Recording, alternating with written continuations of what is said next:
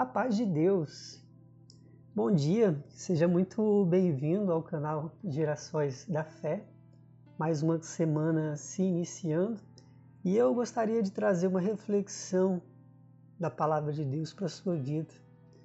Se você puder me acompanhar, o texto que iremos ler hoje se encontra no livro de primeiro João, capítulo um, versículos cinco ao nove.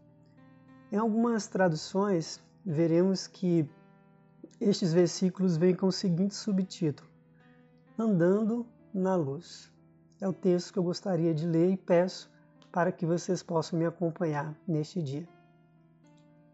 Andando na Luz. Esta é a mensagem que dele ouvimos e vos anunciamos, que Deus é luz, e nele não há treva nenhuma.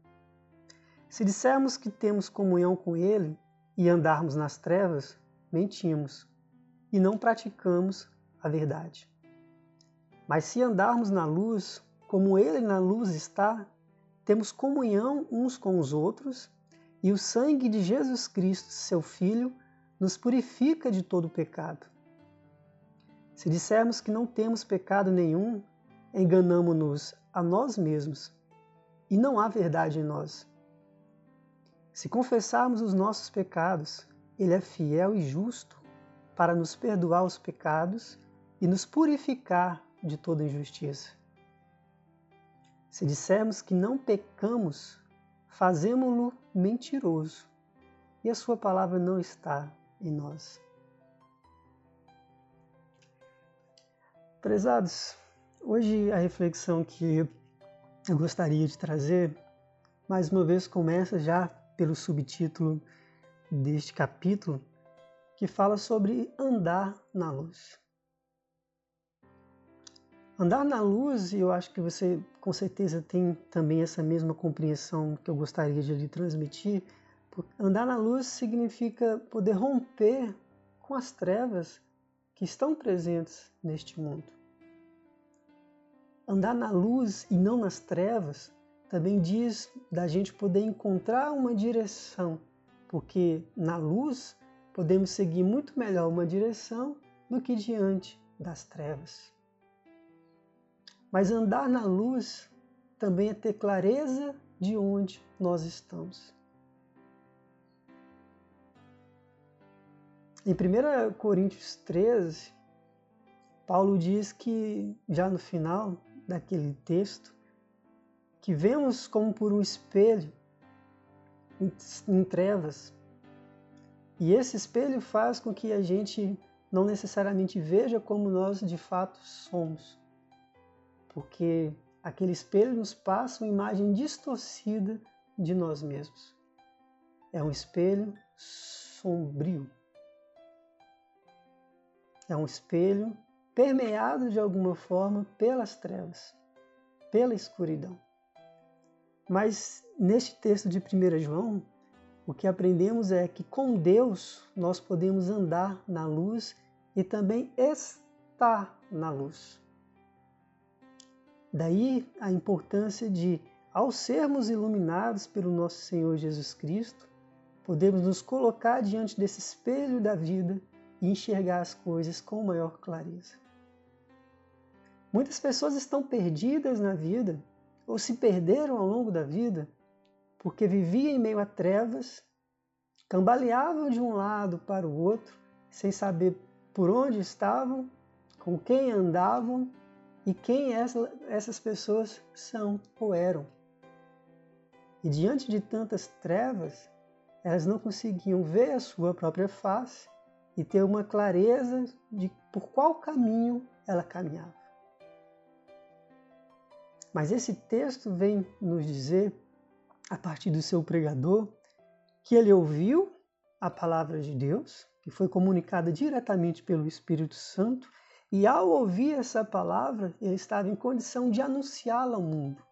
E ela foi anunciada, tanto que aqui estamos hoje, também levando essa palavra adiante. E o que o pregador deste livro nos diz é que ele ouviu que Deus é luz, e vem anunciar que Deus é luz. Em meio a toda dor, a toda tristeza, a tanta depressão, as pessoas elas se fecham cada vez mais em um mundo sombrio, em um quarto escuro, na dor dos seus próprios pensamentos.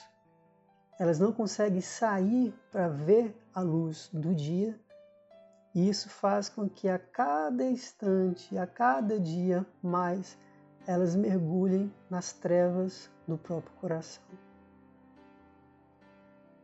Quando mergulhamos nessas trevas sombrias, que vão nos tornando de fora para dentro, depois de dentro para fora, perdemos a capacidade de estar em comunhão com Deus. Porque o texto vai dizer, inclusive, que mente todo aquele que diz que tem comunhão com Deus e anda nas trevas. Vou dizer novamente, mente todo aquele que diz que tem comunhão com Deus e anda nas trevas. Talvez essas trevas que são ditas aqui não digam respeito apenas a essas trevas de caminhar em um mundo com pessoas que têm um julgo desigual em relação a nós, que tem uma prática de vida, uma cultura comportamental completamente diferente da nossa. Essas trevas também falam das trevas que há dentro do nosso coração, das trevas que há dentro da nossa mente, de coisas não superadas, de coisas que ficaram marcadas, de situações da vida em que a escuridão tomou o seu ser e desde lá você não consegue mais estar ao lado de Deus como deveria estar. Porque a Bíblia nos fala que quando temos concepção de que Deus é luz, nós devemos também andar na luz. E andar na luz nada mais é do que estar na luz. Onde há luz, não há trevas. Onde há trevas, não há luz. A Bíblia é clara em relação a isso quando diz ou é quente ou é frio. Quando é morno, Deus vomita. E por que que Deus vomita? Porque a palavra de Deus vai sempre nos dizer de coisas que são e coisas que não são. Ou você é luz ou você é trevas. Por isso que devemos testar todos os espíritos. E quando testamos o espírito e aquele espírito reconhece Jesus Cristo é o único e suficiente Salvador, necessariamente aquele espírito já é um espírito de luz. Mas aquele espírito que nega que Jesus Cristo é o único e suficiente Salvador é um espírito que está em trevas.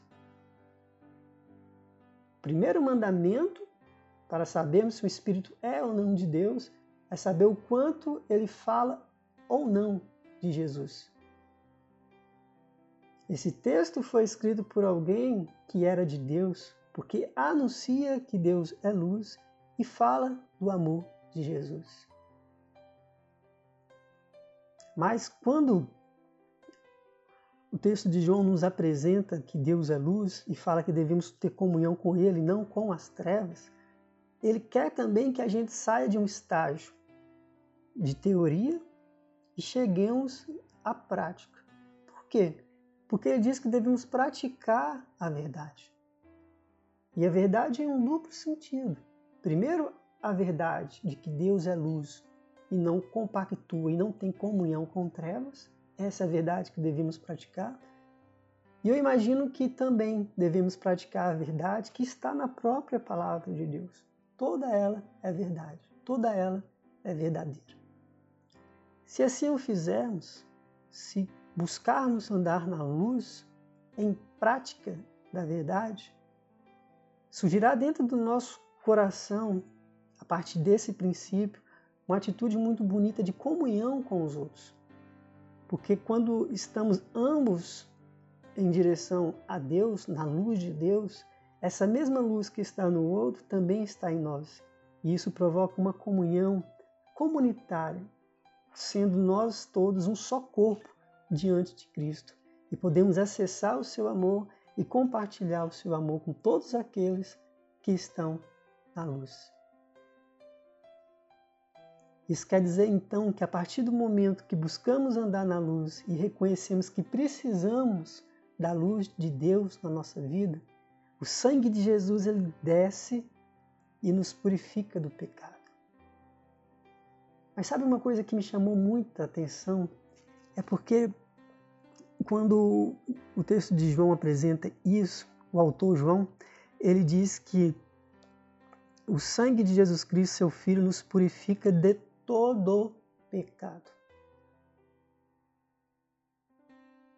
O sangue de Jesus Cristo nos purifica de todo pecado. Às vezes nós pecamos, pedindo, pedimos perdão a Deus, Deus nos perdoa, mas a gente sempre tem a sensação de que algum pecado que foi cometido por nós ainda não foi perdoado. E isso traz muita amargura, isso traz muita culpa, isso traz muito ressentimento, isso traz muita dor. A ideia de que pecamos e que ainda estamos em falta diante de Deus. Mas quando a luz de Deus chega aos nossos corações e à nossa vida, a promessa é que o sangue de Jesus vai nos purificar de todo o pecado. Eu não sei o que você viveu, o que você passou, o que você fez, o que você está fazendo da sua vida hoje, mas a partir do momento que o sangue de Jesus está em ti, todo o pecado já foi perdoado. Todo o pecado já foi purificado. E purificar diz respeito a tirar a sujeira que há dentro de nós e nos dar uma limpeza espiritual.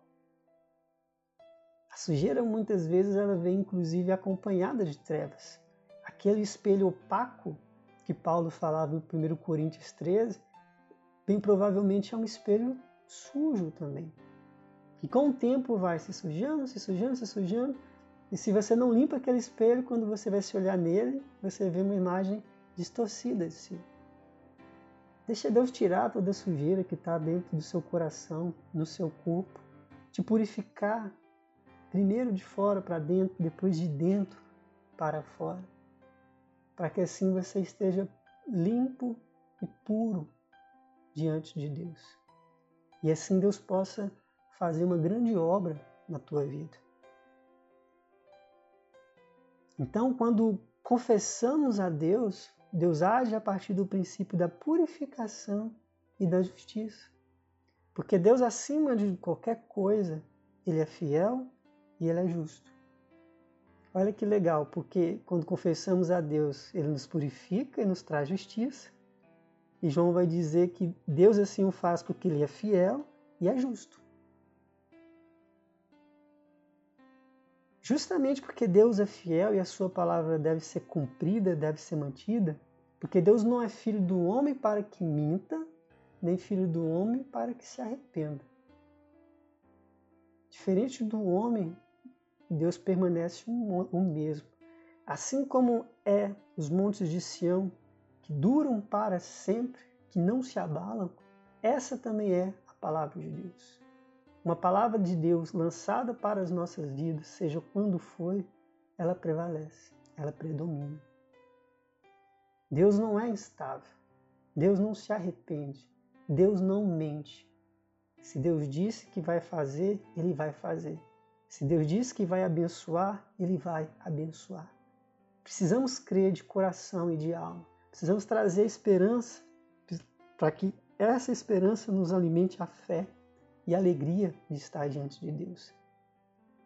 Céus e terras passarão, mas a palavra de Deus jamais passará.